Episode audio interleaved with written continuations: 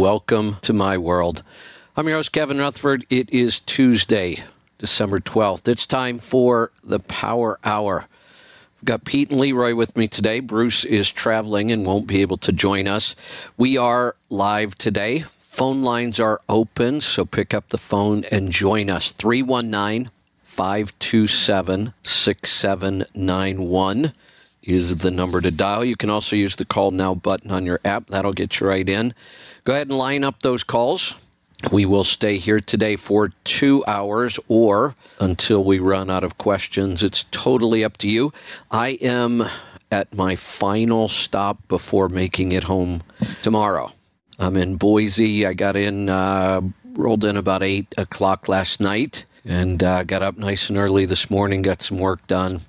Got meetings this afternoon and a uh, dinner tonight, and then I will get up early and head home. Should be home before dinner tomorrow. You know, this trip, it it almost I almost made the trip from Nashville to Boise in two days. The first day I got about a thousand miles in in that first 24 hours. Nice start. Then I got stuck in uh, Wyoming in a crazy windstorm and sat out uh, almost 24 hours there. I did get about 200 miles in that day before I had to quit. And then I finished the, the trip uh, yesterday. So uh, 200 miles on that third day, but otherwise I made it in almost two days. Couldn't do that with an ELD. But I will tell you, I did it absolutely safely. There was not one time where I was tired or unsafe at all sometimes it pays to just listen to your body. Uh, it's been a good trip. Um, yesterday was a little rough. I still had some snow across Wyoming and a little bit in Utah. Uh, traffic wasn't too bad. I've been running really early in the morning and later at night. So it's been a good trip. I am really, really looking forward to getting home. Uh, by the time I get home, it'll be right at two months and about 5,000 miles. Very productive trip. Got to meet with a lot of our uh, partner companies, did some relationship building. Um, lots of things in the works. We will be talking about them. I am looking forward to the holidays. I'll warn you now, I'm going to be taking some time off the show. I need it. Uh, so probably during the the Christmas and New Year's holiday, I'll probably take at least a week um, off of the show. I'll also be using that time to work on some of the new projects we've got coming up for next year, but uh, not a whole lot. I'm going to just uh, take some time and relax. All right, I'm not going to waste a whole lot of time this morning because we've got calls already coming in. So let's hear from Pete and Leroy, and then we will get to your calls and questions. Keep them coming. Like I said, we'll stay here for two hours until we run out of questions today. Pete, Leroy, good morning, guys. Good morning, Kevin. How are you today? Doing good. I am. Uh, I'm not quite in the same time zone as home, but I'm getting closer. It's been a long trip. I know a week away from home, I'm ready to head back home. Yeah, It's yeah. been out Two, quite a long time. two months is a long time. I can't even remember the beginning of the trip. No, that's definitely long. Well, it's good. It was productive, though. It was very productive. Um, a little crazy too. I uh, on f- uh, Saturday morning early is when I left Hendersonville, uh, Tennessee, which is where they got hit with the um, tornado. You were gone by the time it hit. Yeah. Yeah, I didn't even see any bad weather. When I got up, it was dry. It wasn't raining. It was fairly clear. And um, I didn't have any bad weather getting out of Tennessee at all. But boy, it must have been right behind me. Yep. Good thing you got out of there. Yeah. Yeah, I did see um, 75 mile an hour winds in Wyoming, though. That'd be tough on the coach. I, I, I, it was, it's the worst wind I've ever driven a vehicle in, and it was the, I'm going to use the word afraid. I, I was, there's no place to get off. I'm not going to pull over on the side of the highway and then get blown over onto the highway. Um, there weren't really any exits yet. There, the rest areas were slammed full. There was no place to park in any of the rest areas. I ended up driving about two hours. I thought I could get through it. And then as I was getting up to the top there of the pass, it was, it actually started pulling the awnings out away from the coach. And these awnings are, Wow. I, I've got, man, I've got like 80 feet of awnings. I have four big awnings down both sides. They're about 20 feet each, four of them. And it would unroll the awning about two or three feet away from the coach and then slam it back in. And I thought, man, if one of those gets torn up, I'm not going to be able to go anywhere. So I finally decided, and I was down to three and a half miles to the gallon as my rolling wow. average. Yeah, it was just brutal.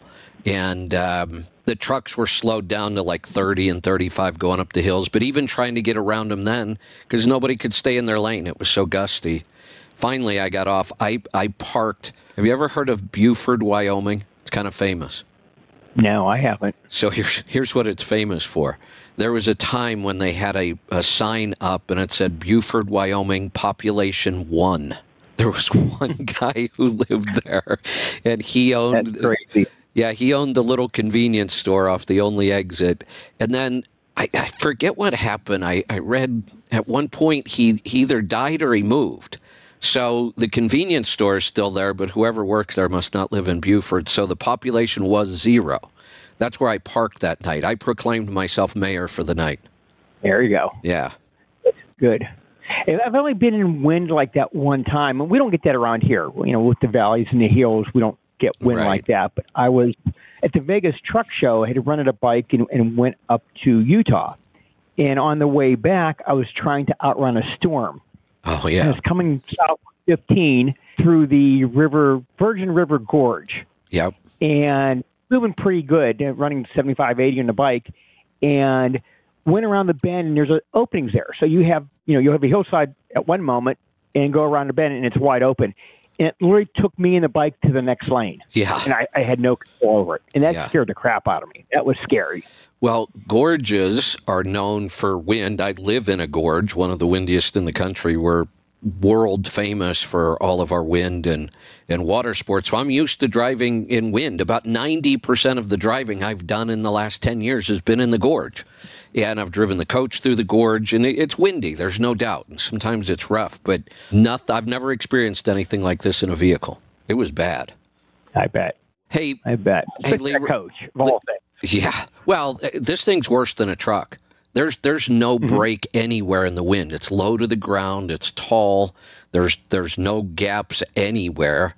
Um, the wind is just really hard on this thing. I bet. So Leroy, I'm wondering if you're going to remember this. You're the one that's uh, closest to your school days. Why is there so much wind in the gorge? What is the effect? The gorge windy effect. it actually, it, Pete, this this has an effect on engines too. When you when you hear the name, you'll you'll understand why. Okay. It's called the Venturi effect. When you force oh. air through a smaller opening, it has to speed up. Like at a tunnel. Right. So I say not to get in a, well, not a tunnel, but a, um, under an underpass during a, a hurricane or tornado. Or a tornado. Because it speeds up through there. Exactly. People would try to take refuge underneath the underpass and uh, makes it worse for them. Yeah, that's a Venturi effect. Did not know that. That's our uh, tip for the day. We learned something. So, uh, Pete, what's on your mind today? A couple things. Real quick, um, the schedule. Um, this week and next week's booked up, but we're opening up the week of Christmas. So, uh, if anyone needs something um, from Christmas on, we um, can get people in. So just give us a call and we'll get you scheduled in. All right.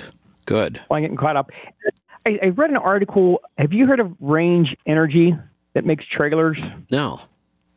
So it, it's something similar to the Hyliion, where they have the axle in the back that's electric. oh, electric. Yeah. Okay. You have a battery pack. Uh, it, it, I guess I understand your theory behind it, but it, it just doesn't make sense. Uh, they have a 200 mile range, which is pretty much worthless. Yeah, it is. I mean, other than maybe you know the Coke and Pepsi trucks that deliver at the convenience stores would be the only one that would use at your home every no. night. Uh, charge time, unless you have the fast chargers, ten and a half hours, which would oh, be fine, you know, overnight. That, that's kind of long, though. Sheesh. Yeah. Oh, yeah. Compared to like 15 minutes to like fill up your truck. Yeah, if, if that really. I mean, if you're if you get like a thousand miles out of that.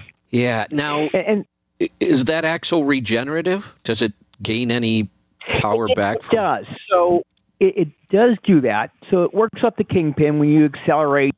The kingpin fuels to pressure. and then it would uh, put power to the trailer wheels as you need it. And when you brake, it does the same thing, which will then uh, regenerate the batteries to some extent. And, and they're claiming a three and a half or 3.25 mile per gallon increase.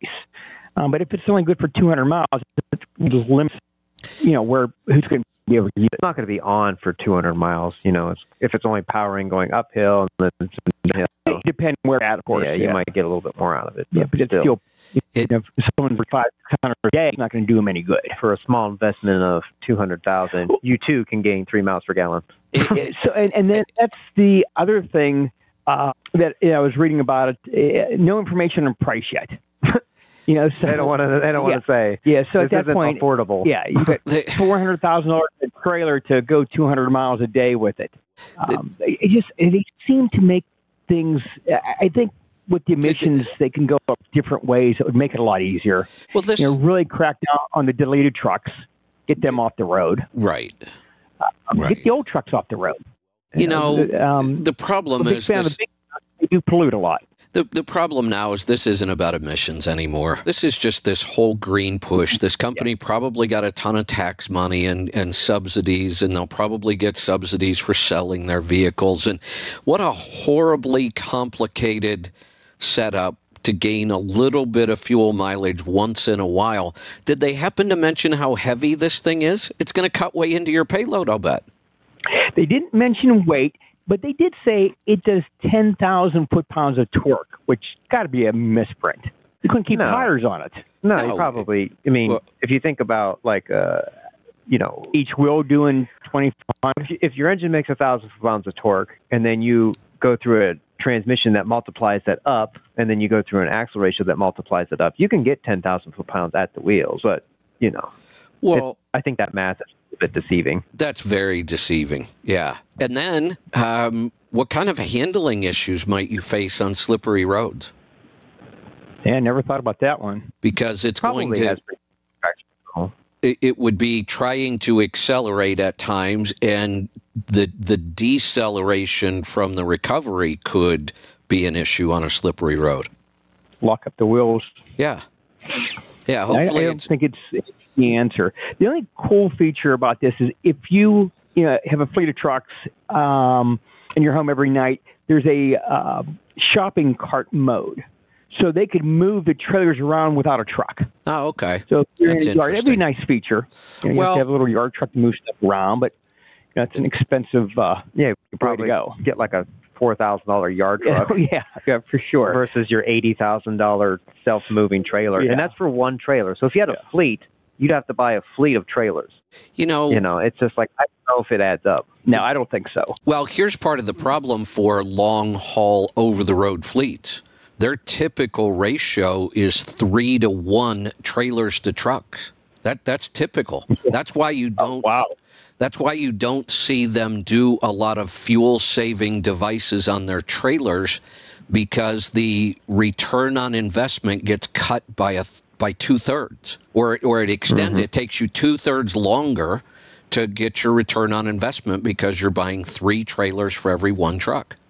So if it gets three miles per gallon better, so then you're saying it's only one mile per gallon better once it comes out. In essence, yeah. Now, you know, I was thinking about this. A, a local P and D operation.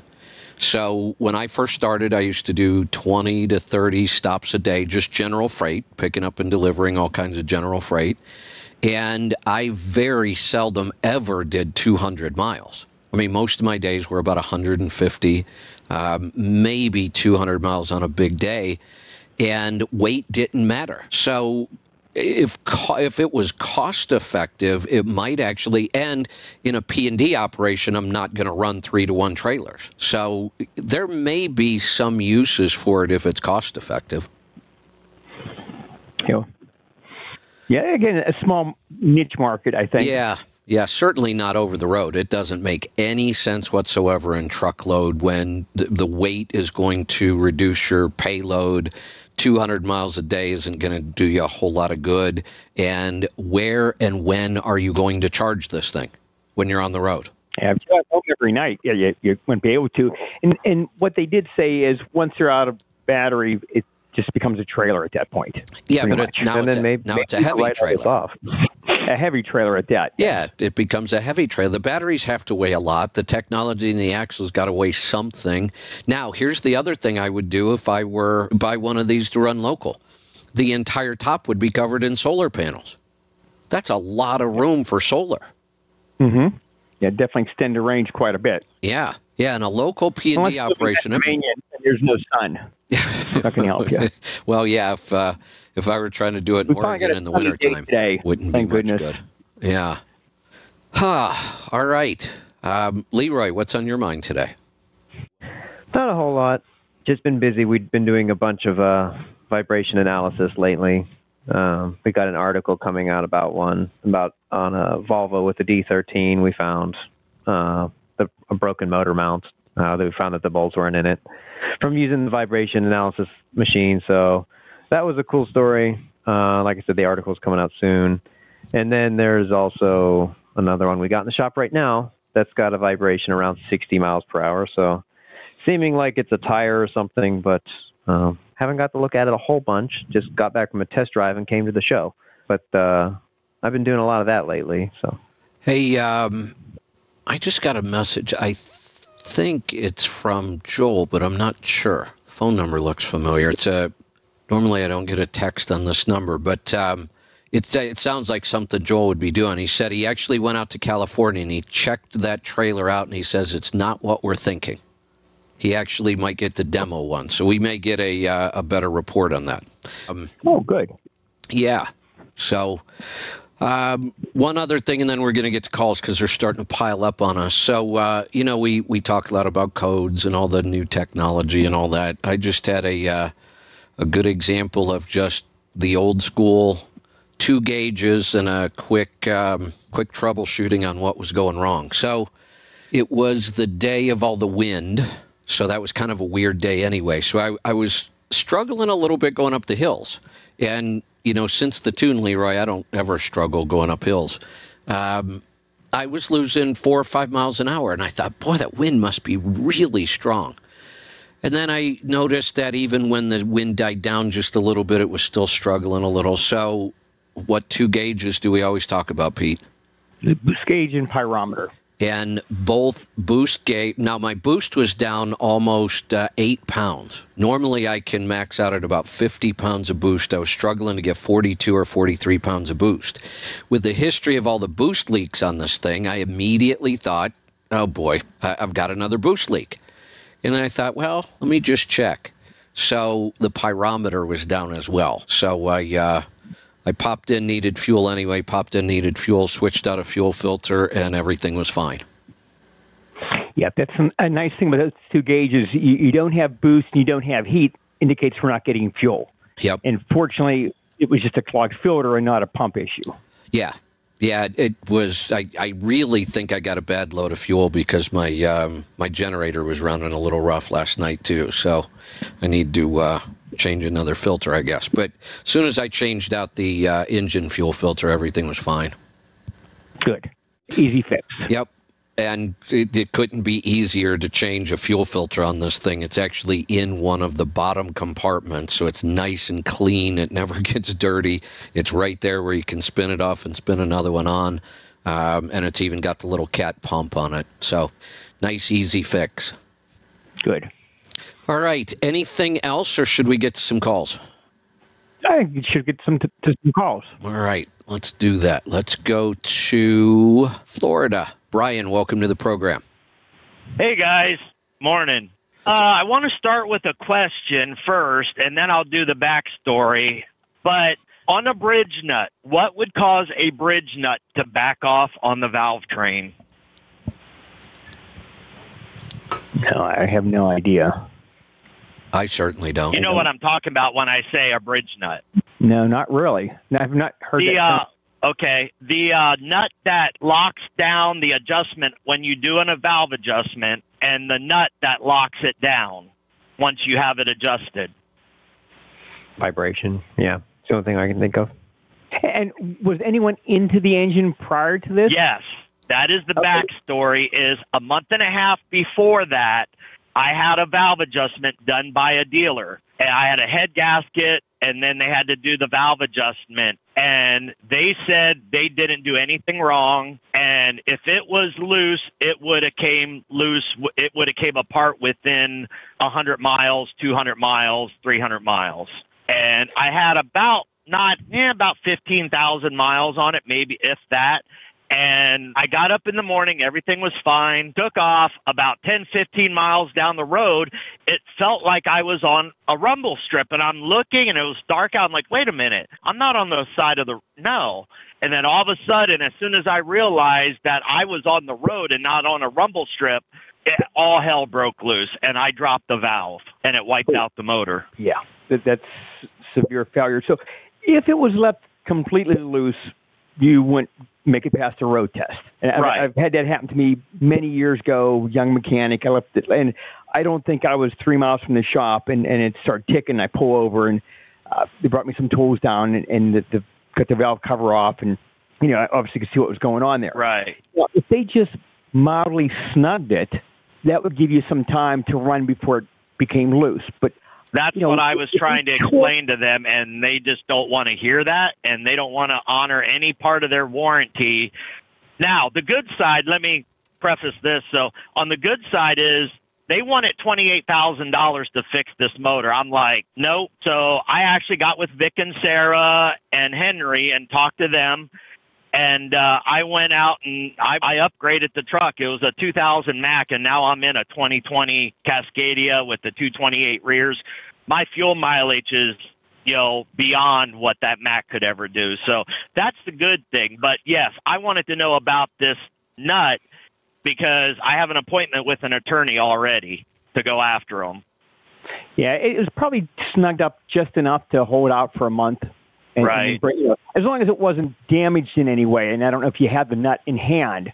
No, it wasn't. Uh, it wasn't damaged. Um, Okay. I have pictures of it and stuff, and even the other Mack dealer that I had it towed into, they said it backed off. Now, the Mack dealer that did it in Des Moines, they said that the only time they replace those, it's like a locked up, but it doesn't have like a nylon or anything. It's just, Mhm. you know, they call it a bridge nut.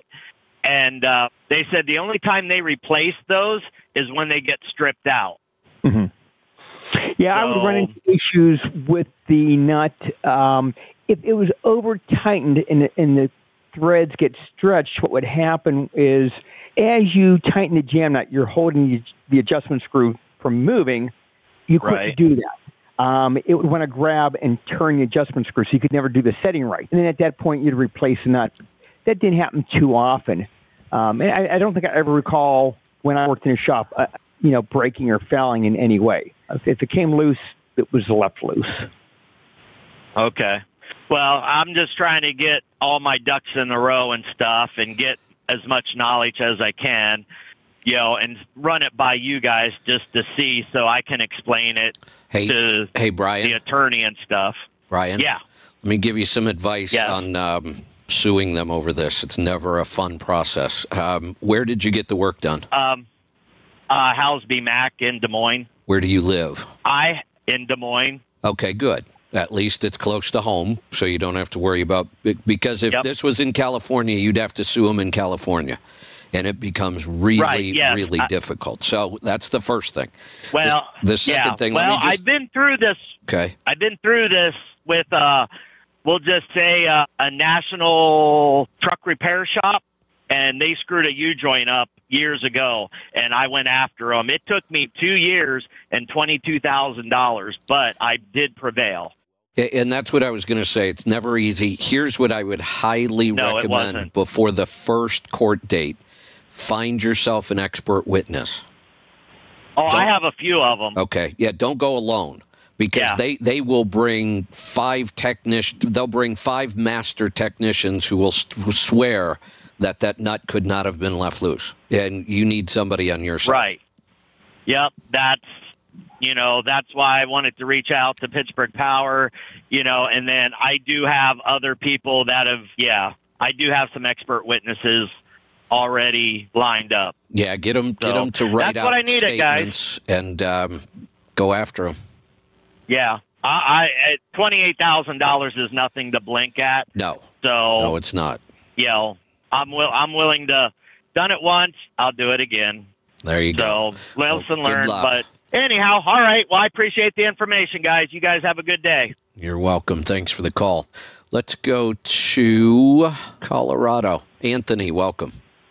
Good morning, gentlemen. How are we doing today? Good. What's on your mind? Um, I had a question for Leroy. Um, so I parked my truck for a couple days uh, in the front range, and it can be really cold at night. And I thought, uh, got this idea about doing a solar trickle charger. Wondering if that's a good idea. It also came with one of the leads for a plug-in to the cigarette lighter, and I'm wondering if that's okay to put it in that way. I, I'll I'll answer, and then Leroy can jump in as well. I, anytime we can, Okay, tri- whoever. anytime we can trickle charge batteries, it's a good thing. And, and solar charging is basically free once you have the equipment. It's a good, nice trickle charge. I'm not a big fan of going through the uh, cigarette lighter. Leroy may have another opinion, but um, the, the more solar you can put up there, the the better your batteries are going to be. It's just good conditioning, and anytime it's sitting, uh, it's really good. Any thoughts, Leroy? Yeah, like you said, trickle charging is never a bad idea. Um, I don't know if like, well, it depends on your what your battery like usage is. Like if you're using a lot of battery power just sitting there. Otherwise, I don't know how beneficial it is to trickle charge batteries versus just using the alternator. Um, if you're using a lot of power when you're just sitting there, then it starts to make sense. But I mean, for as little as I don't know how many solar panels you can put up there, but you're probably not going to get a whole lot. I mean, you you get like one kilowatt per square meter, and then you get like 30% of that once you go through all the losses and everything. So you're not going to get a whole lot, but you'll get some trickle charge, uh, depending on the time of the year too. But Yeah. the- are you using a lot of power just just sitting, or you know, No, one- I I generally tend to shut everything down as much as I can. I mean, the the truck I think is keeping the computer powered.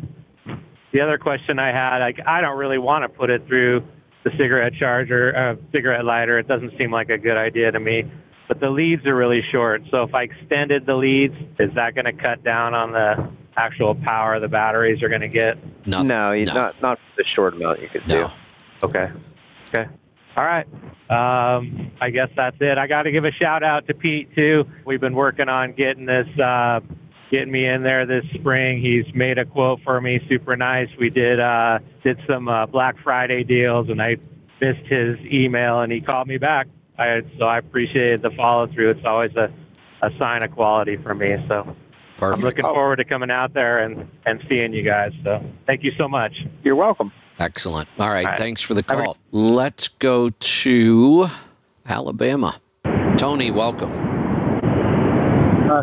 Hey, Kevin. Hey, Pete and Leroy. I thought Bruce was flying back. He is. He's on a plane. Yeah, he's traveling today. Ah, I see. Well, I was down there in Theodore, Alabama. Do you know where that is? Yeah. I do. Getting myself, Are uh, getting an early Christmas present from Fleet Air Filters. Hey, are I you I had a are you are you getting one of those sexy powder coated air filters? no. I well, we'll see on uh, later on, Pete, but have I you don't think so. Pete, have you seen those yet? I have not seen them. Man, are they nice? He can do any colors, custom colors, multicolors. I know it's an air filter and it's inside and you're never going to see it, but boy, when you take it out, is it sexy looking? Good, Yeah, good. they're pretty cool. All right, go ahead, Tony. It's it, it's in a really big box, so uh, they made sure it was the right one, but I don't know.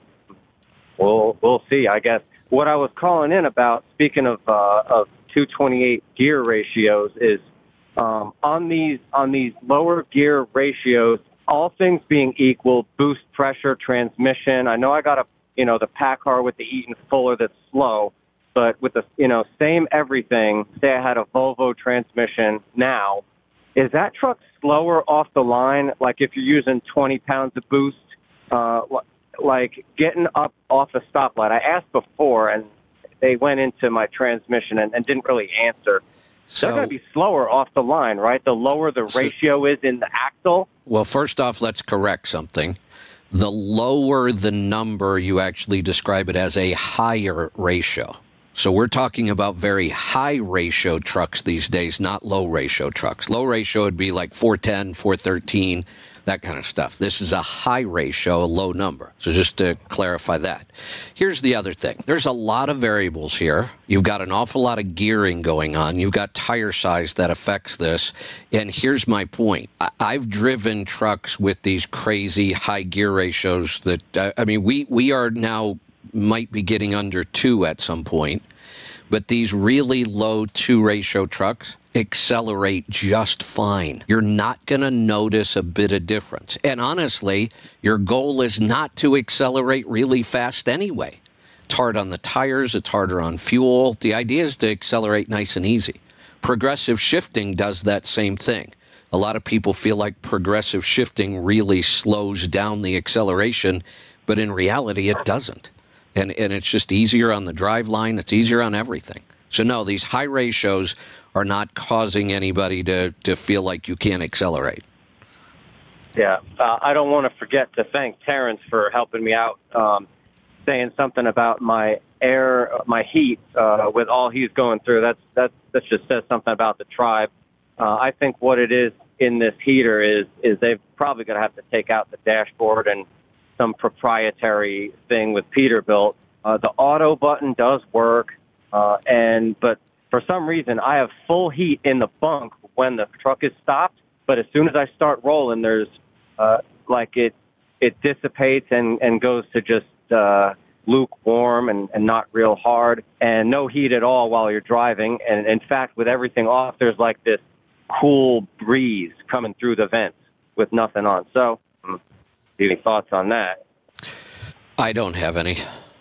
Might be like the blend door or something, you know, if because you say it, it works for some of the time and then not others. So if the blend door is going in the wrong direction, then that would cause that issue. Yep. Sounds uh, like- sounds like it. Sounds like that's going to require That's some all I got. troubleshooting. Going to require what? Troubleshooting. Yeah, and I don't. You know, we were just talking about bad service. Uh, you know, I've had problems with Peterbilt, so I've lately found out a lot of these things can just be done at a Petro. Oh, I meant to ask Pete. Um, I forgot if you said you want to do the overhead. Speaking of uh, the valve adjustments, I really need it bad, but I got a PACCAR. Um, y'all don't do that there, right? I'd have to check with with my service guy on that one. I'm not sure if we do the valve adjustments on PACCARs or not. I know, I know Cat Cummins in Detroit we do. I'll have to check with Brian and can let you know. All right, sounds good. PACCARs in the shop. What's that about having PACCARs in the shop? You have them in the shop? many. I don't see many in the shop like I do the other engines. Oh yeah, yeah. Well, all right, Kevin. I got some more. Um, what do you think? What about this as a bad business idea? I'm thinking about, uh, you know, keeping the PACCAR, not trading it in, but trying to get a used Volvo with one of those uh, high gear ratios, you know, and and just to save fuel. How terrible of a business decision do you think that is? What would be the well? Getting a truck that gets better fuel economy is a great decision. What would be the reason for keeping the current truck? Well, because I am scared of old trucks. We've we've talked about Right. that a little bit in the past, especially uh, Cummins.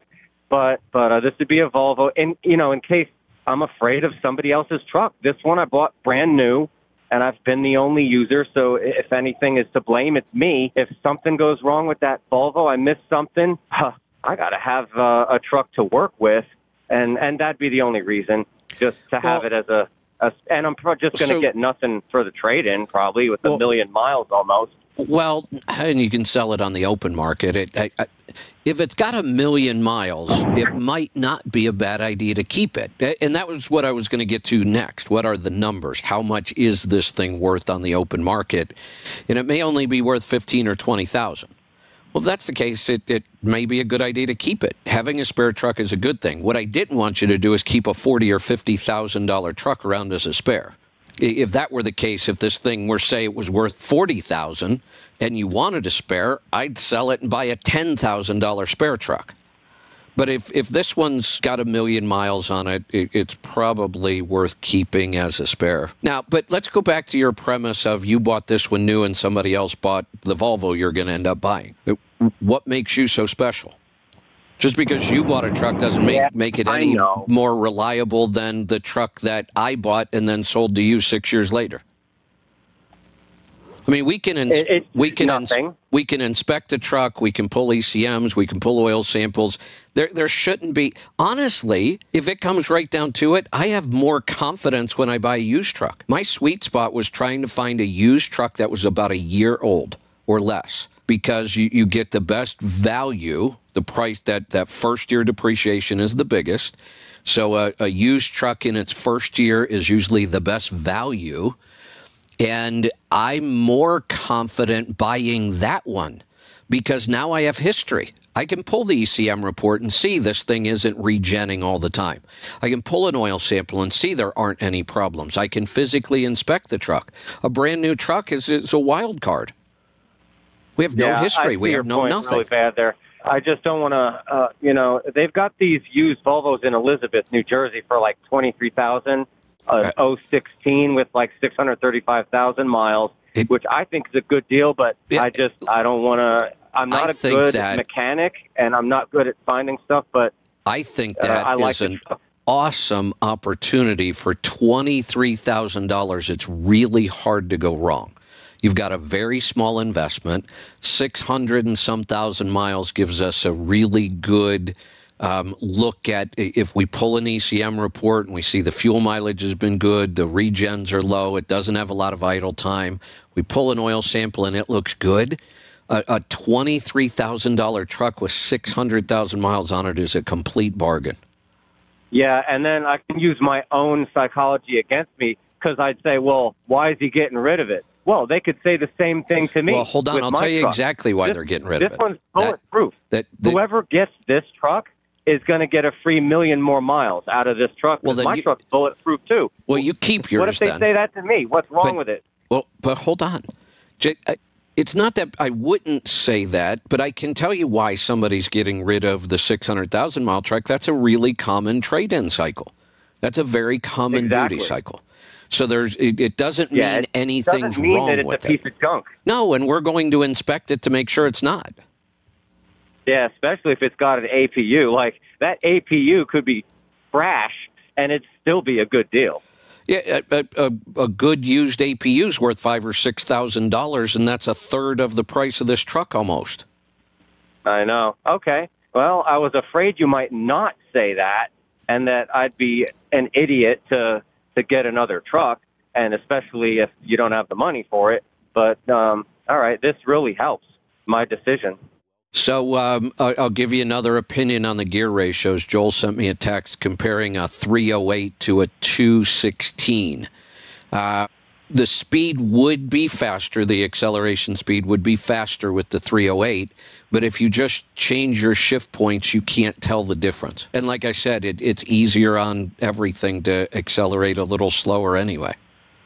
Yeah, and like he said, this PACCAR is a freaking dog. I mean, if I gas on it, it's fine, but that Eaton Fuller just eats me up. And I'm trying to keep it below 20 psi. Um, and but I'm getting you know outrun by like loaded Freightliners when I'm empty, and it's you know because I think you've been saying to to like not jackrabbit start off the line anymore, and that'll save some fuel. And I'm starting to see the difference, and I like it. fuel, tires, driveline, clutch, you name it.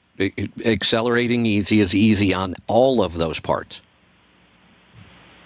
Yeah, and I've been waiting till it gets into tenth to, um, to floor it, and that's 35 miles an hour. I mean, yeah, it takes forever to get up there, but it I've still got one, two, three, four more gears. That then I start to pass people. It, it, and let's think about something else. What percentage of your miles are actually spent accelerating? Yeah, I know zero, but Pretty much, it, it's, sure it's a does hold up fraction. traffic, and they're they're Yeah, weaving it- in and out to get behind you and then flipping you off for being slow. You know, look, It I- is an issue. Uh, people waved at me with one finger my entire driving career Why? because they didn't like the way I drove. They didn't like being stuck behind me when I was doing 57. They didn't like the fact that I did Why? accelerate easy. Oh, I don't have any more why questions because I already know the answer. That's right. There you go. So don't worry about the other people. Mm, I I had another uh, topic if you have time because I got cut off that first time you did the show with the uh, with the new uh, phone system, All right. and that was I love this idea. No, Yeah, no, go ahead. I love this idea that you go to school for nine years and get an MD, and all of a sudden that makes you an idiot. Uh, that's because it's not really an education, it's an indoctrination. There's a big difference. Yeah, it's an interesting, uh, interesting thought because I have a lot of friends that are doctors. That yeah, I, I agree. They, you know, that they're in the system, but still, I think when people listen, uh, that you're going to get a lot more, more uh, say if if you give them some respect, even if you have to fake it. That's what I was trying to say uh, when the phone system crashed me out. Got it. Yeah, it, it the big the big pharmaceutical companies have taken over the entire medical education system. Uh, they influence all of the medical schools. They influence virtually everything in medicine today.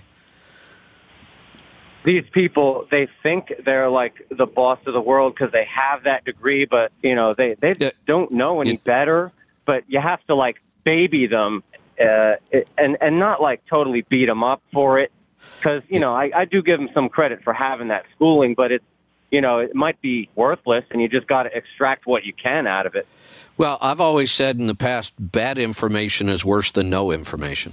I'd rather have no information and have to figure it out myself than be than to be told something wrong with authority. Yeah, I'm trying to think of another maintenance topic that while we're talking about this, but I just can't. So, uh, yeah, it's just going to piss them off more if you know you're a doctor here. You think you're, you know, and and that'll lose the audience. So I don't want to see that. Like when you get on Twitter with with these doctors that call in, and you know that could be a good resource if uh, if um, if we give him some credit for what he's done, even though you know we we don't. Kind of like having to fake it. Yeah, yeah. It uh, there there. Are, I, I'm going to cut you loose. There are lots of doctors now that are finally getting a clue. Um, lots of them. We've had plenty of them on the show. I find more and more every day. I doubt that we'll ever turn that around completely. But all right, we are. Uh, phones have been really light today. Where they piled up in the beginning. We haven't had any new calls, so we are down to our final call. If you want to jump in, now is the time. 319 527 6791. Um, I could do for an easy day too if that's the case. So either way, let's uh, let's go to Minnesota. John, welcome. Hi, Kevin. Hi, uh, hi, guys. There, Pete and uh, Leroy. Uh, listening back to a previous uh, show, and you talking about the uh, catalyst working on your uh, hot water in your truck. Yeah, my Aqua Hot. Um, yeah, I have uh, a block heater, uh, Webasto, on my truck. Same idea. The only one I have the hour meter. Yeah, the only one I have the hot wa- or hour meter on. So far, I've had it on for two years, 350 hours on that one, and I have not opened it up and cleaned it. Yeah, that's nice. I, and I've heard that a lot about the, have- the the bunk heaters and the block I heaters. the right. I have the bunk heater, but it does not have an hour meter. But I would have to say that has four to eight or four to five times more hours on it, and I I'll have not touched that one either. It, it makes an absolute difference. This is in the entire. I'm going back since I've owned this thing. Was it like 2015 or 2016? I bought this. Uh, this Aqua Hot has never ever worked right. Now it had some other issues. We've fixed them over time. I did a, a, a rebuild on it once, but even after the rebuild, right after the rebuild, it did not work correctly. It was intermittent, and it took me a while. It's a fairly complicated system. So, so the Aqua Hot itself is a big boiler, basically. It's got a, a big tank of coolant, like antifreeze, except because it's running through the water system, you use um, propylene glycol, which is basically Evans coolant instead of ethylene glycol, and it's for the toxicity. Um, antifreeze is how people bump off, kill people they don't like. It's that toxic. Um, propylene glycol is the opposite. It's completely non-toxic. It's the same stuff you would use to um, winterize the entire plumbing system in a coach because it's not toxic. So you can fill up your water tanks with it and your water lines, and then they don't freeze in the wintertime. And then in the when you want to de-winterize it, you just blow all that stuff back out. But any traces left behind are non-toxic.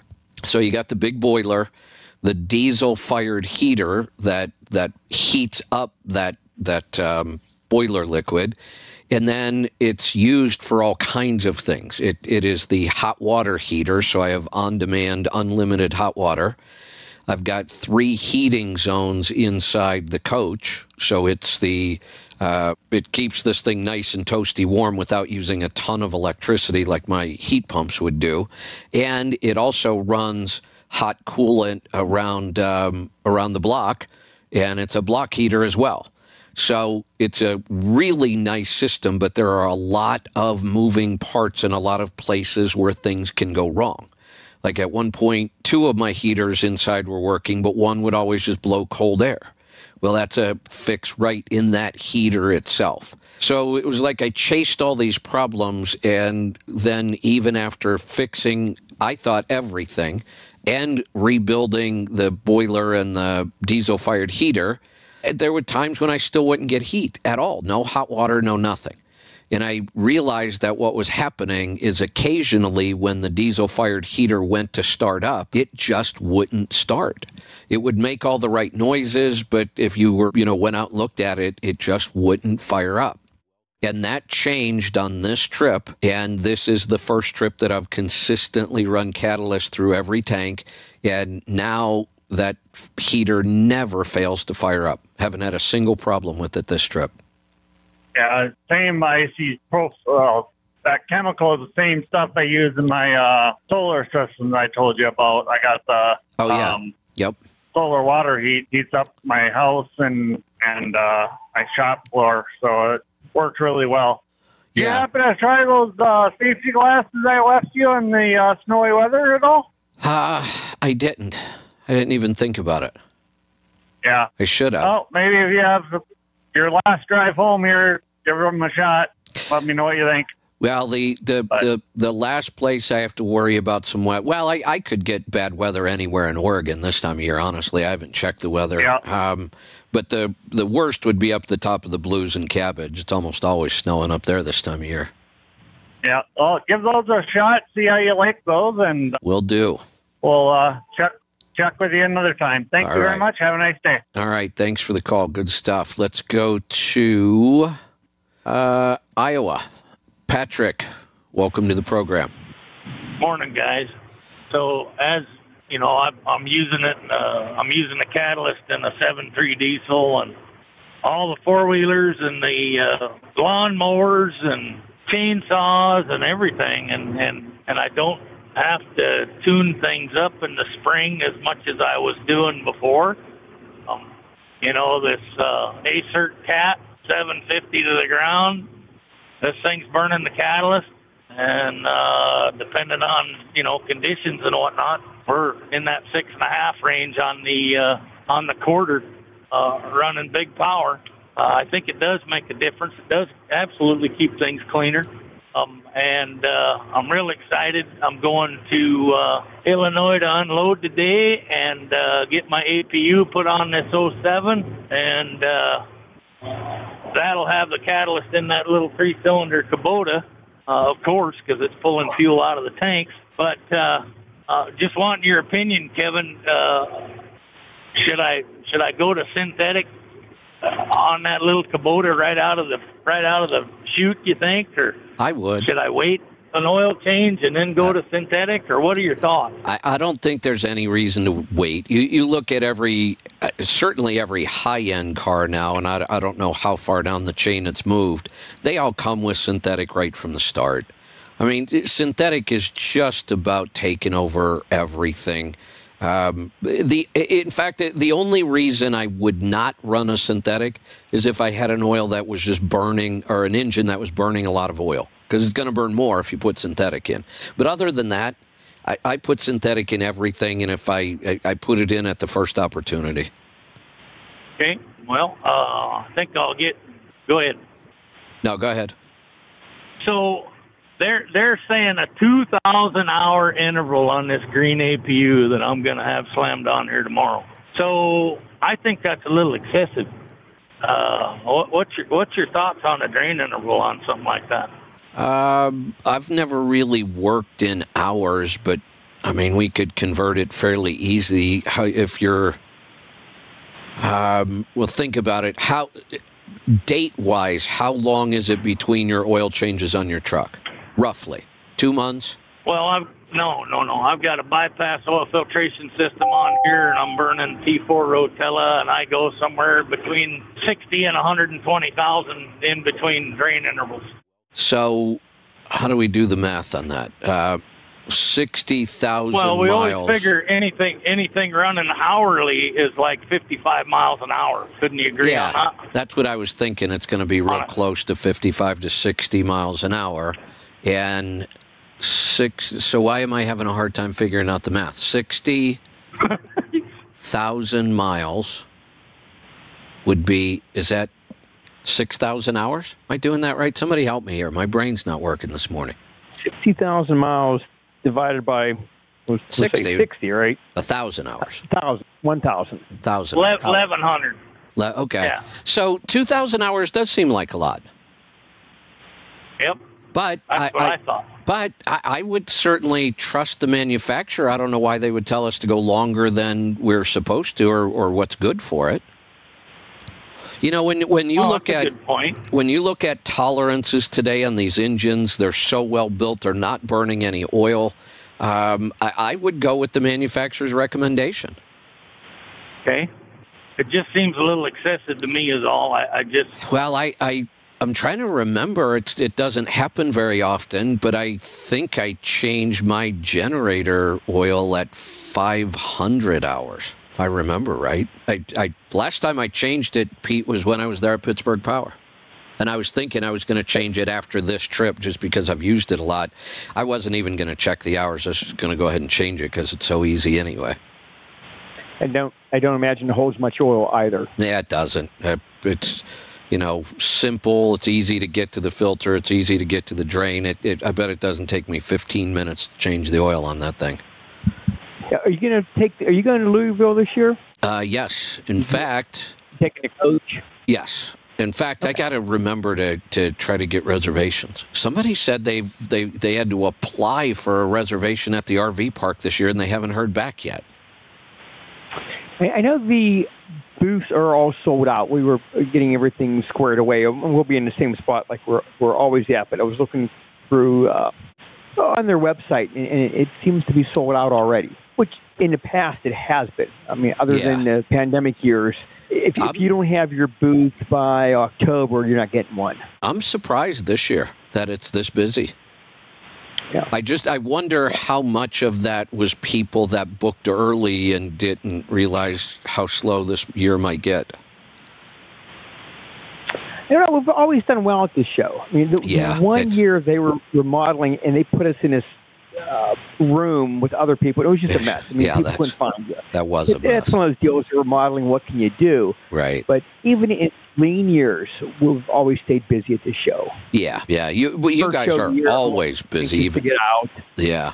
Now I'll let out a, a, a little teaser here. Not a lot of information because I don't have any yet. Um, but we are working with um, show management, Toby Young himself, um, truckstop.com, and Nastic and Let's Truck uh, to put together probably a day and a half or two day event um, in conjunction with the show. So we might do like a full day Wednesday with uh, an evening event Wednesday night and then a half day Thursday and then you can you know walk out of our event right into the show when when the doors open so um, that's about 90% that that's going to happen Great. yeah so Exciting. I'm looking forward to it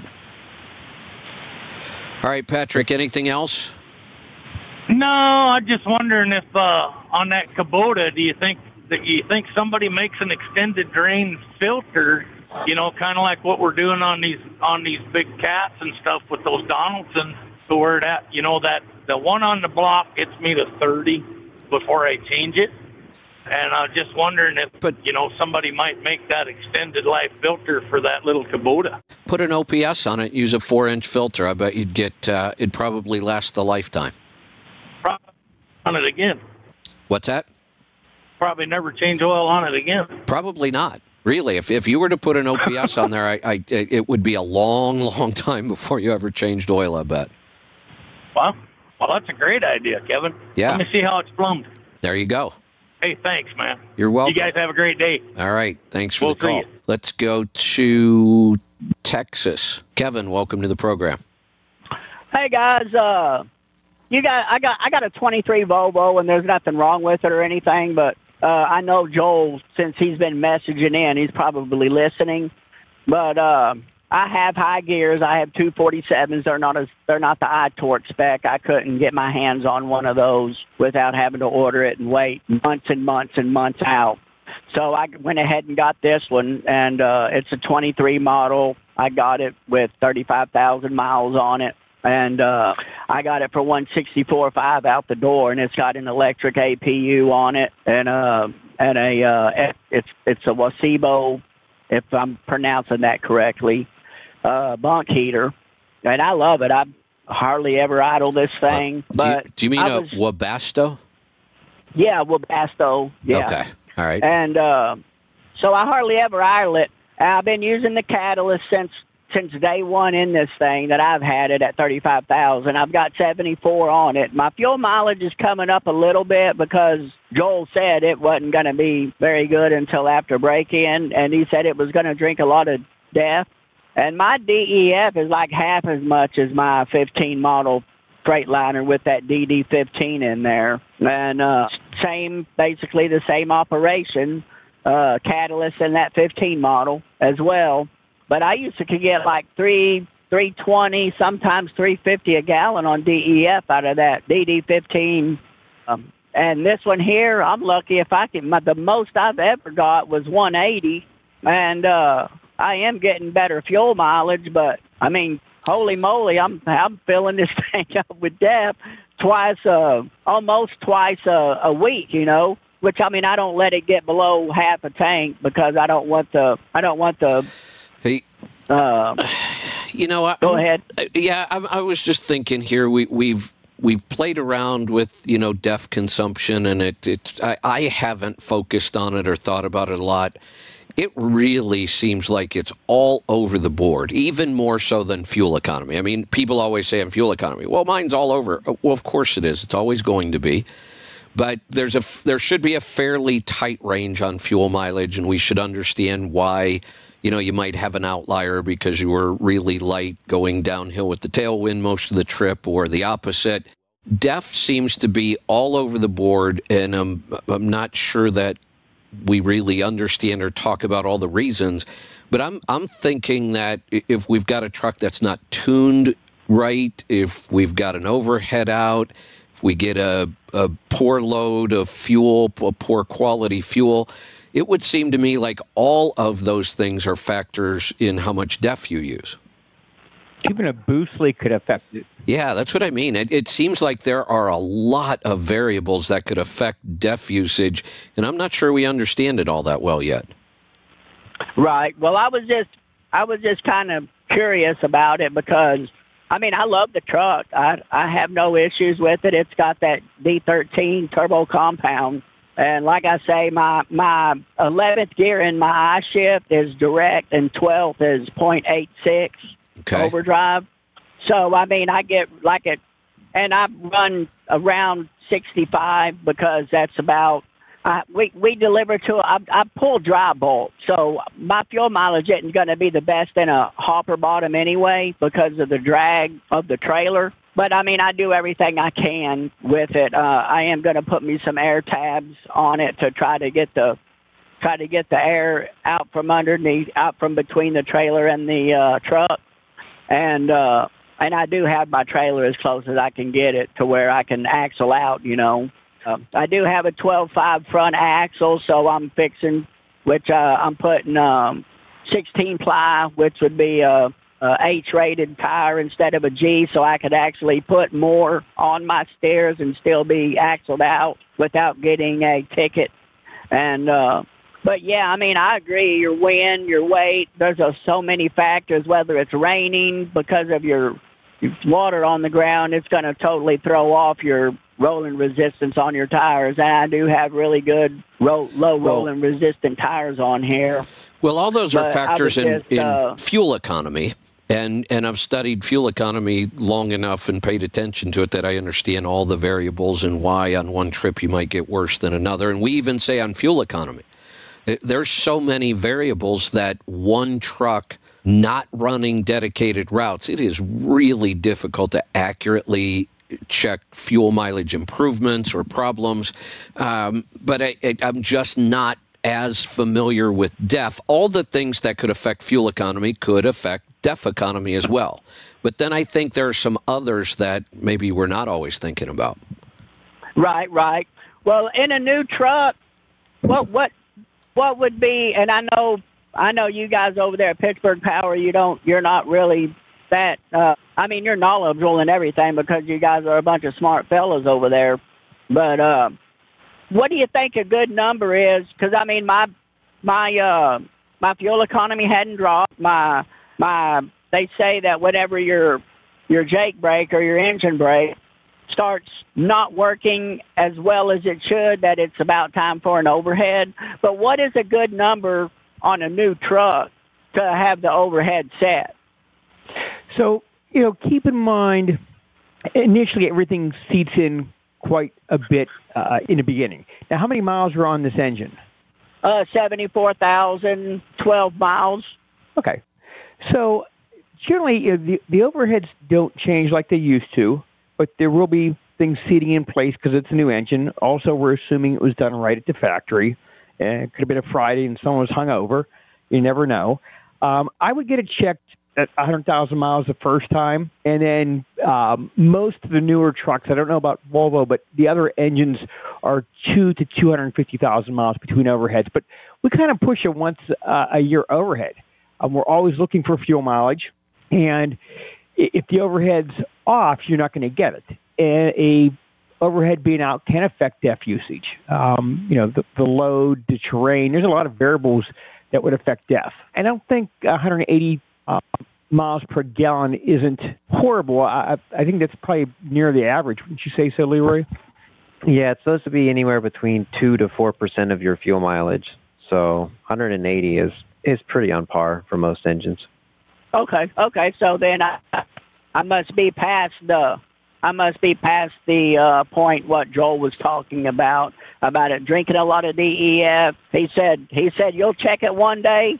Uh, He said you'll check your oil one day and uh, check it the next, and it'll just you'll have to add a gallon. He said it. He said it's sporadic when it happens.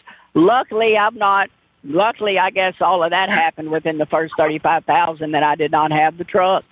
But I mean, yeah, I, I absolutely love this thing. Uh, I just do. I mean, I just Good. do. But anyway, that's all I got, guys. Uh, I was just kind of curious about that overhead. So, uh, and that does make good sense just to go in there and have them do that overhead once a year. I mean, it's not but three or four hundred dollars, and if you can't afford that, you're probably in the wrong business anyway. Yeah, you know, Correct. w- w- we've gone back and forth on this. Leak at the same time Right. while they're we, doing the overhead.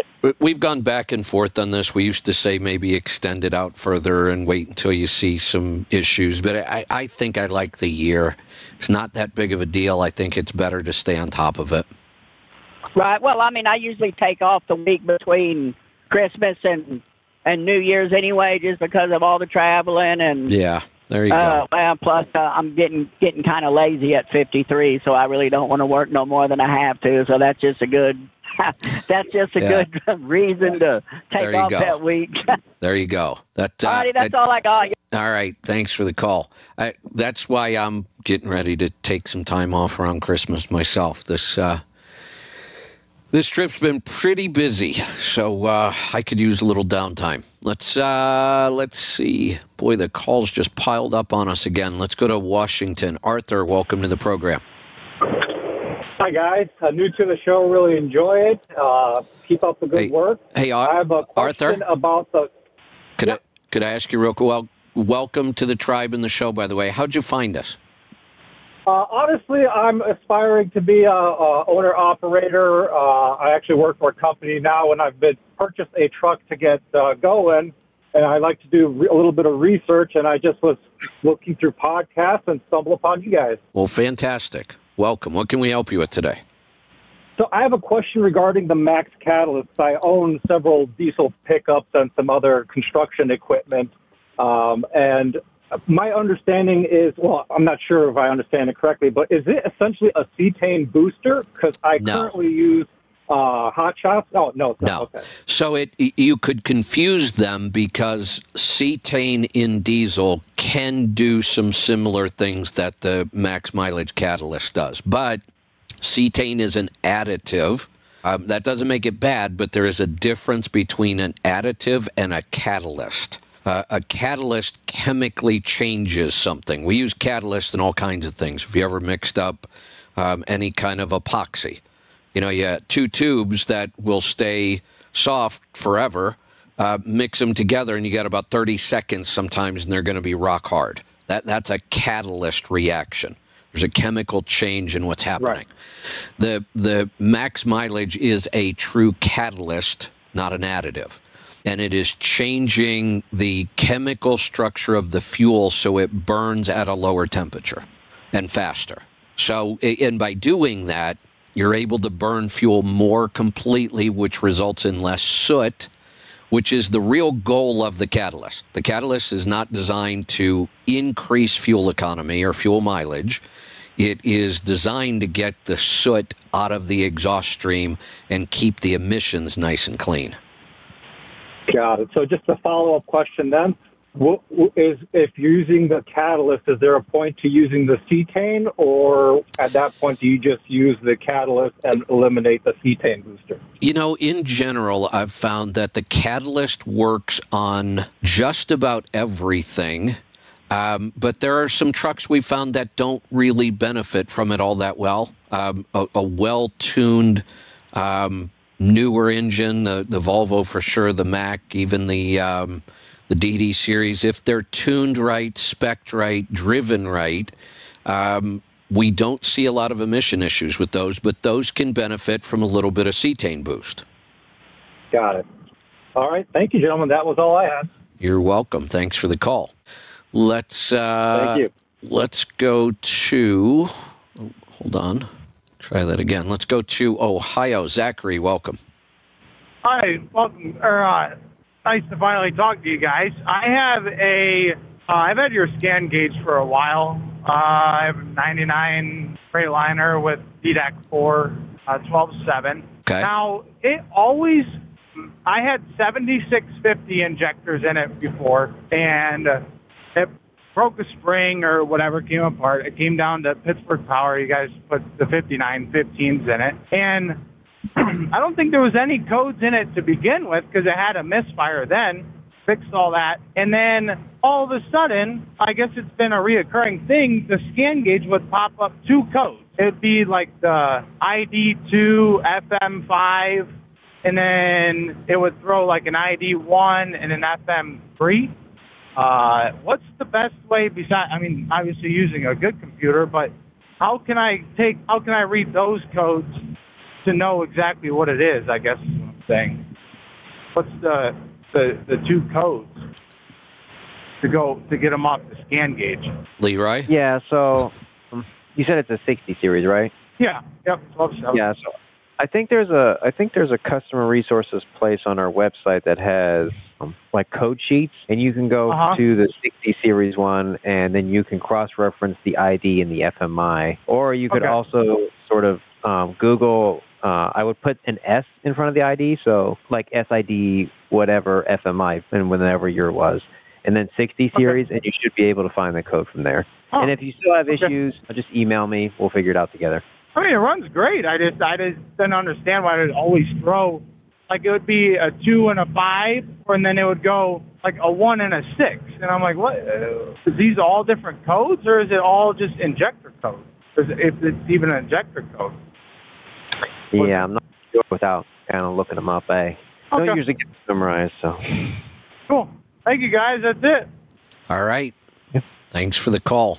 Uh, we've got some more calls, and, and we're going to get to them. But um, I'm wondering about the, the neighborhood I chose to park in last night. I got in really late after a long day of driving, so uh, the RV park I chose was fairly close to where I needed to be. But I'm I'm wondering if I have a uh, meth den next to me or a house of prostitution. I'm not sure which one. Um, I watched the husband get up and leave.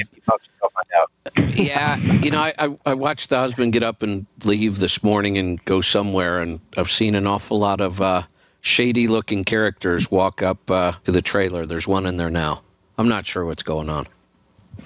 I think it might be meth. Hey, Probably not good. Yeah, it's. Uh, good.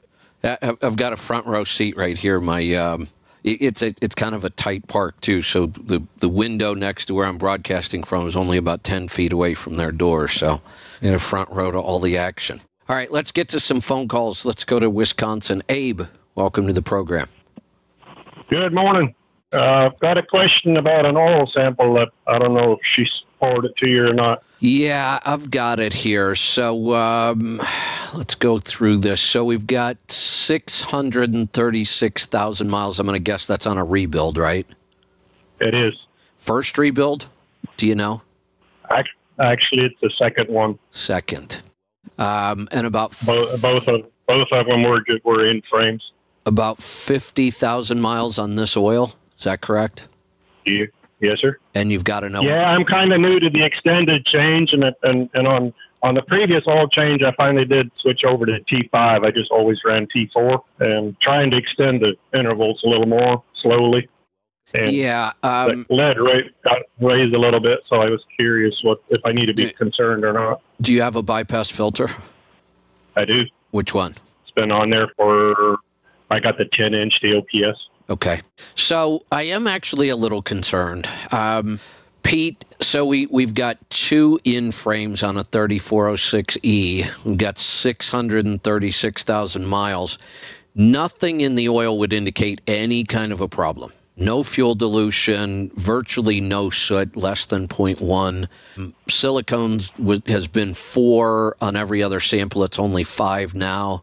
No coolant whatsoever but the lead jumped up to 17. It had been, you know, four or less on every other sample, and now it's up to 17.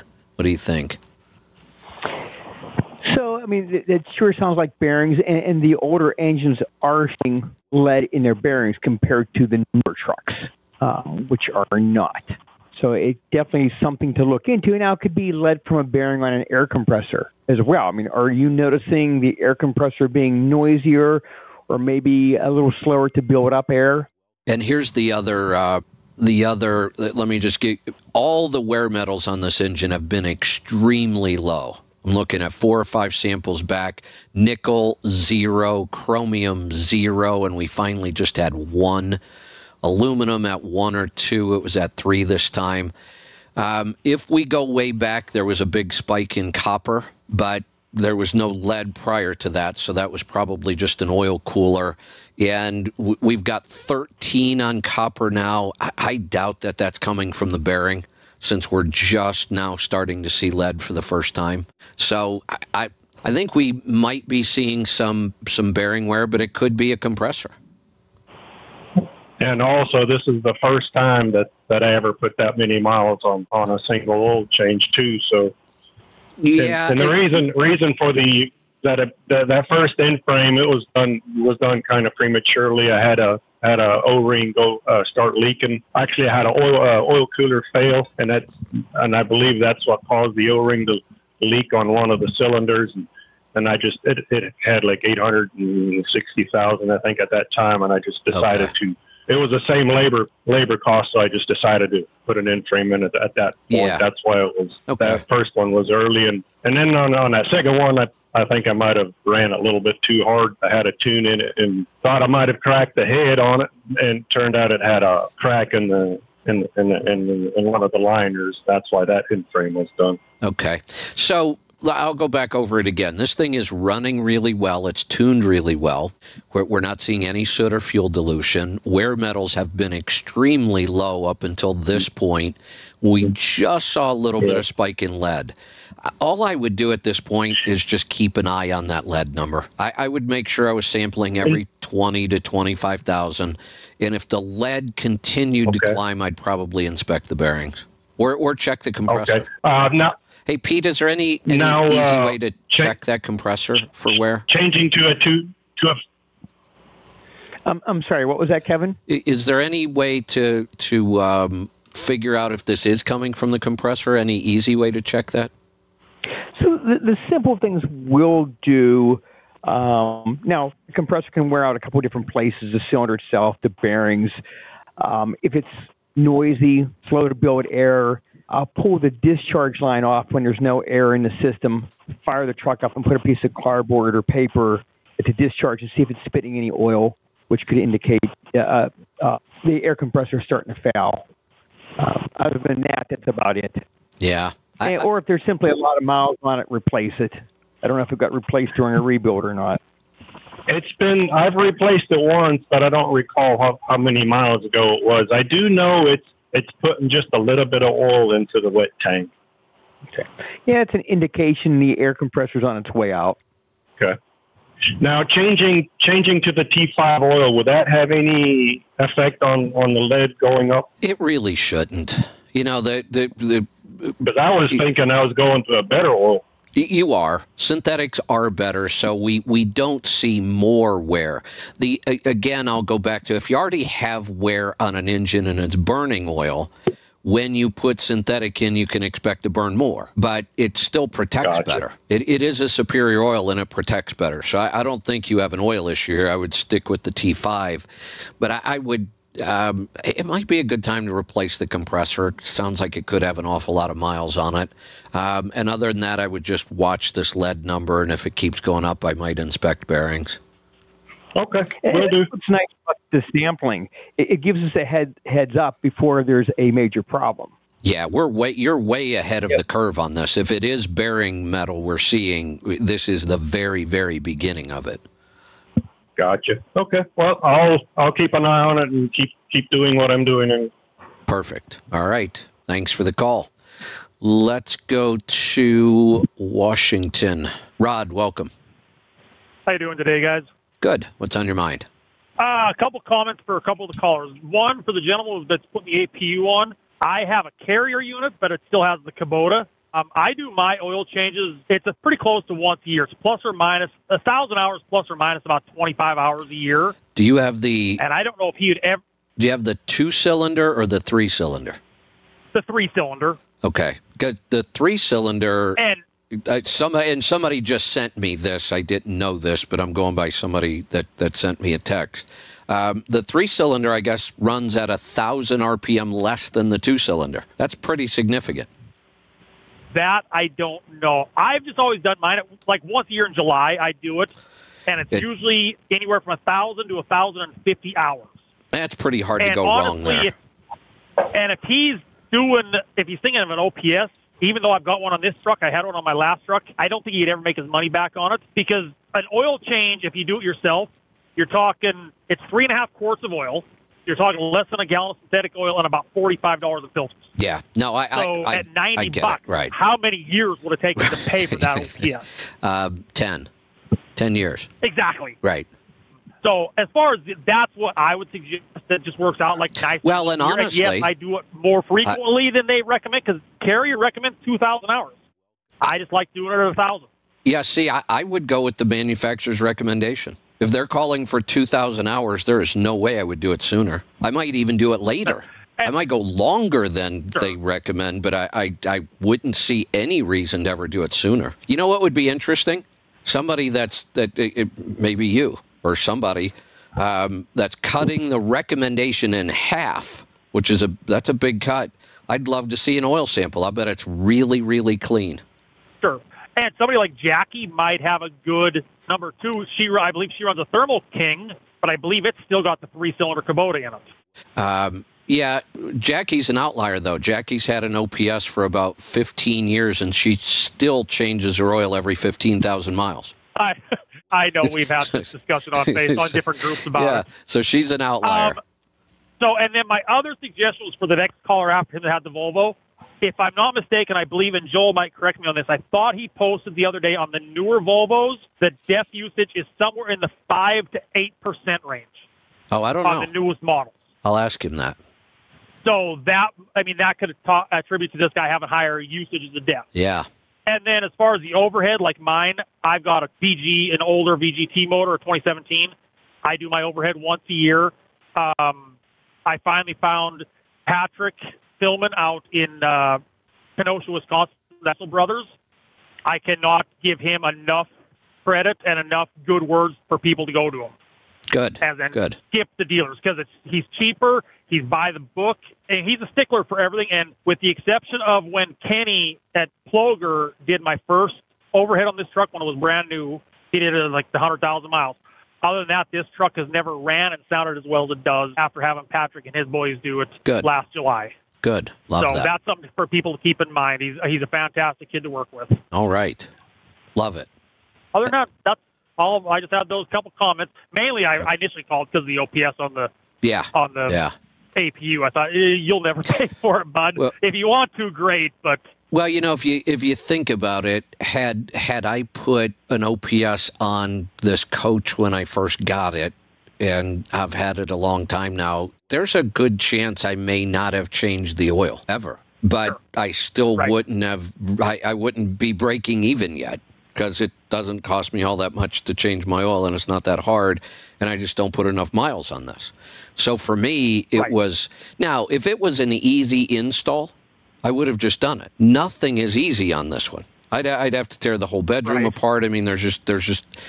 I guess I could plumb it into that same compartment where my um, full flow filter is. Maybe I will. It's not a bad idea. I might. I don't know. But you're you're right. There there are some cases where it's certainly nice protection on the engine. We're going to keep the oil really clean. We're not going to have to do any oil changes, but we may not even break even.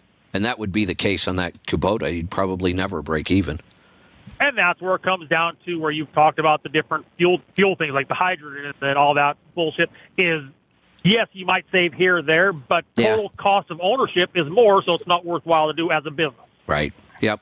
Good stuff. All right. Thanks for the call. Let's go to California. Andrew, welcome. Hey guys, how you guys doing today? Good. What's on your mind? Hey, I just wanted to see if you guys were informed by uh, Horizon because I wasn't until last Friday that their system has been down. They didn't get my sample in for quite some time because their system had crashed. Uh oh. Did the Chinese hack them? You know what? I also, I asked that question. My wife's work's been having problems. It's been going crazy. Yeah. That. you know, so I just.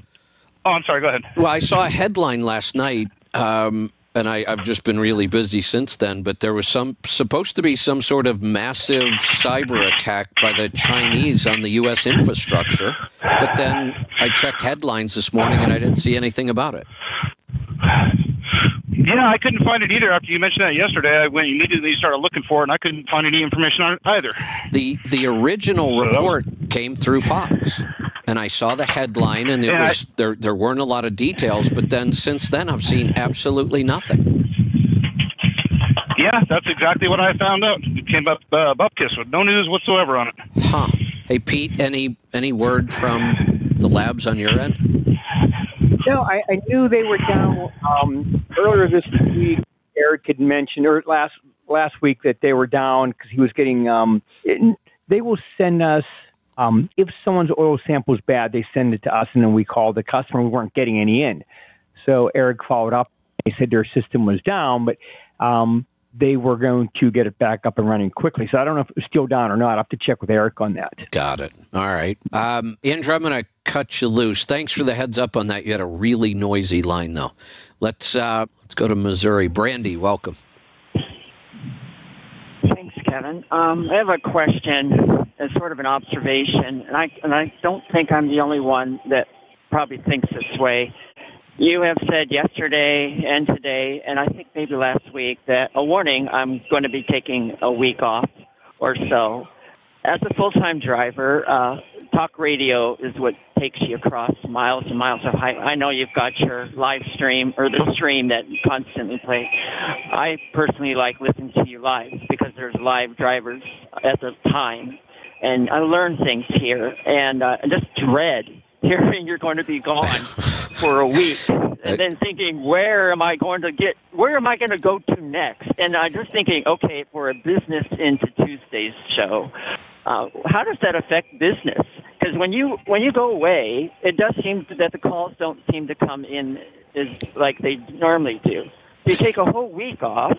How does that affect business? And I think there's truth to this because you can see that at other shows that you guest host, people don't listen because they're not those they're not the people that they want to listen to. So they go to somebody else, and somebody else is getting their business.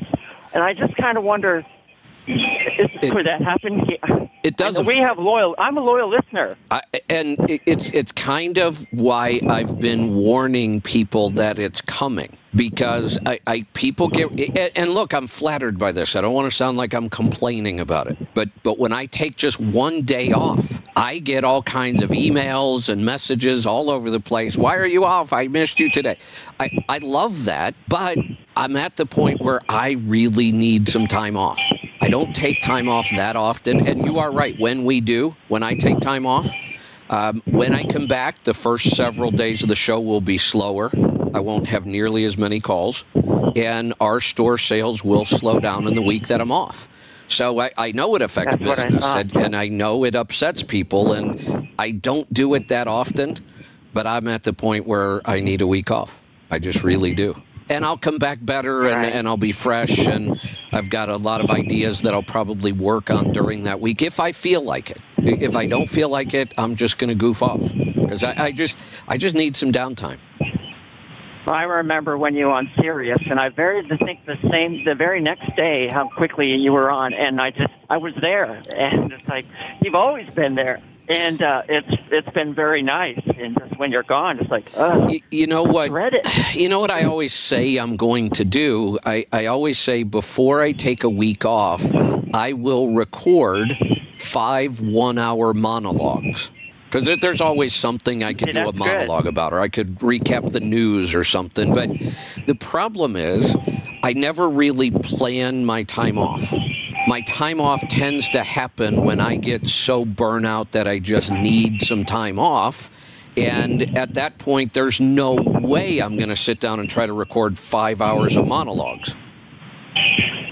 I listen to other shows, and they have this same feeling too. They'll call them evergreen.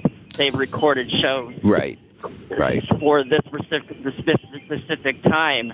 And it's good to know that they know that we know we don't like it. And Yeah, I, I, I just I realize that, and I, and I don't like to take a lot of time off, and it does, or it will hurt our sales, and it will hurt our calls for a week or so, and um, but I'm at that point. It's just it's time. Right.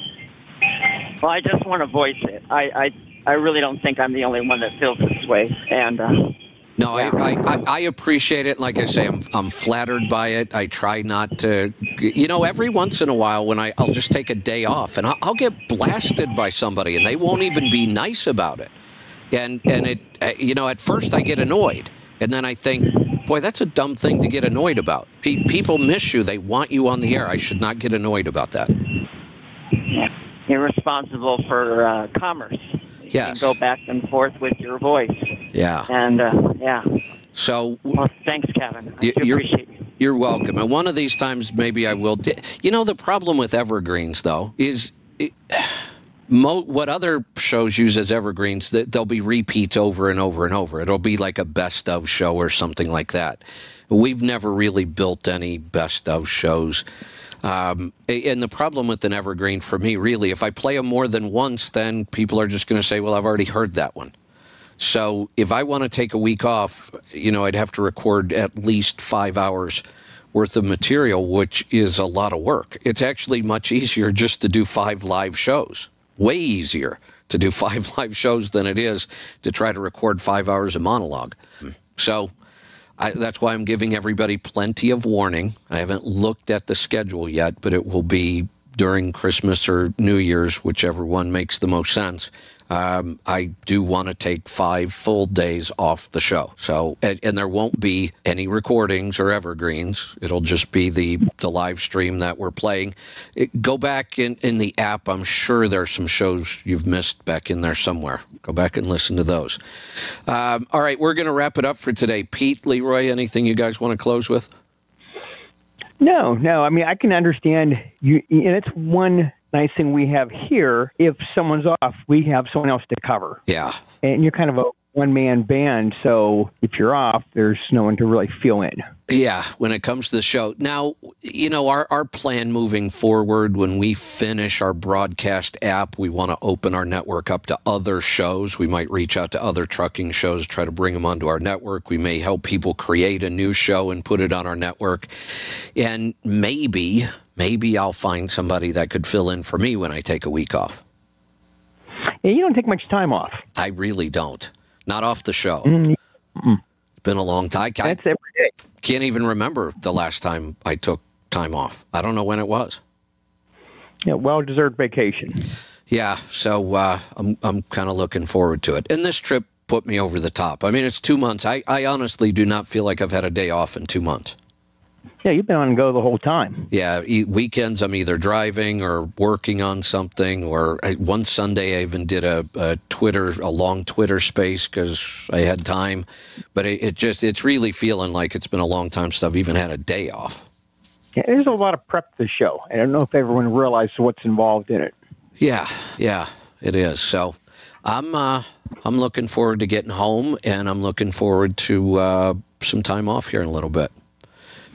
Good. Hope you enjoy yeah, it. you deserve it. All right. Even if I don't, I'm taking it. All right. We will uh, see you guys next week. Thanks, Pete and Leroy. As always, if you have any other questions, you can always call Pittsburgh Power directly. We will see you back here tomorrow. It is a, as far as I know, it's a normal week for the show. I will. Um, I'll probably be getting up really early tomorrow morning, like four or four thirty, and hitting the road. I'll probably get about three hours in, and then I'll stop somewhere. Where am I going to be? Maybe at the in the blues somewhere. Um, I'll stop and do the show tomorrow morning, and then I'll head home. And then Thursday and Friday will be live shows as well. So we'll see you back here tomorrow. Be safe, be profitable, be fit and healthy. Always do the hard work and master the journey.